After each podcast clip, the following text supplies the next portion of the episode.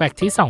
205 เจ็บปวดทุกครั้ง เวลาเหยียบโดนของเล่นอย่างเลโก้ที่หล่นอยู่ตามพื้น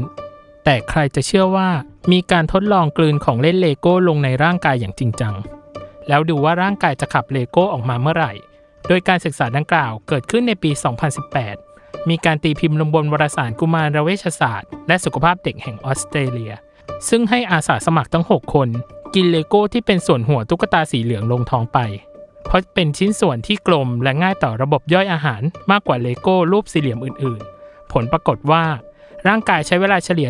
1.71 วัน หรือราวๆ 2 วันในการขับออกมา แต่ไม่ได้มีการระบุว่ารูปร่างหน้าตาของเลโก้ที่ออกมานั้น ผิดแปลกหรือเปลี่ยนไปอย่างไร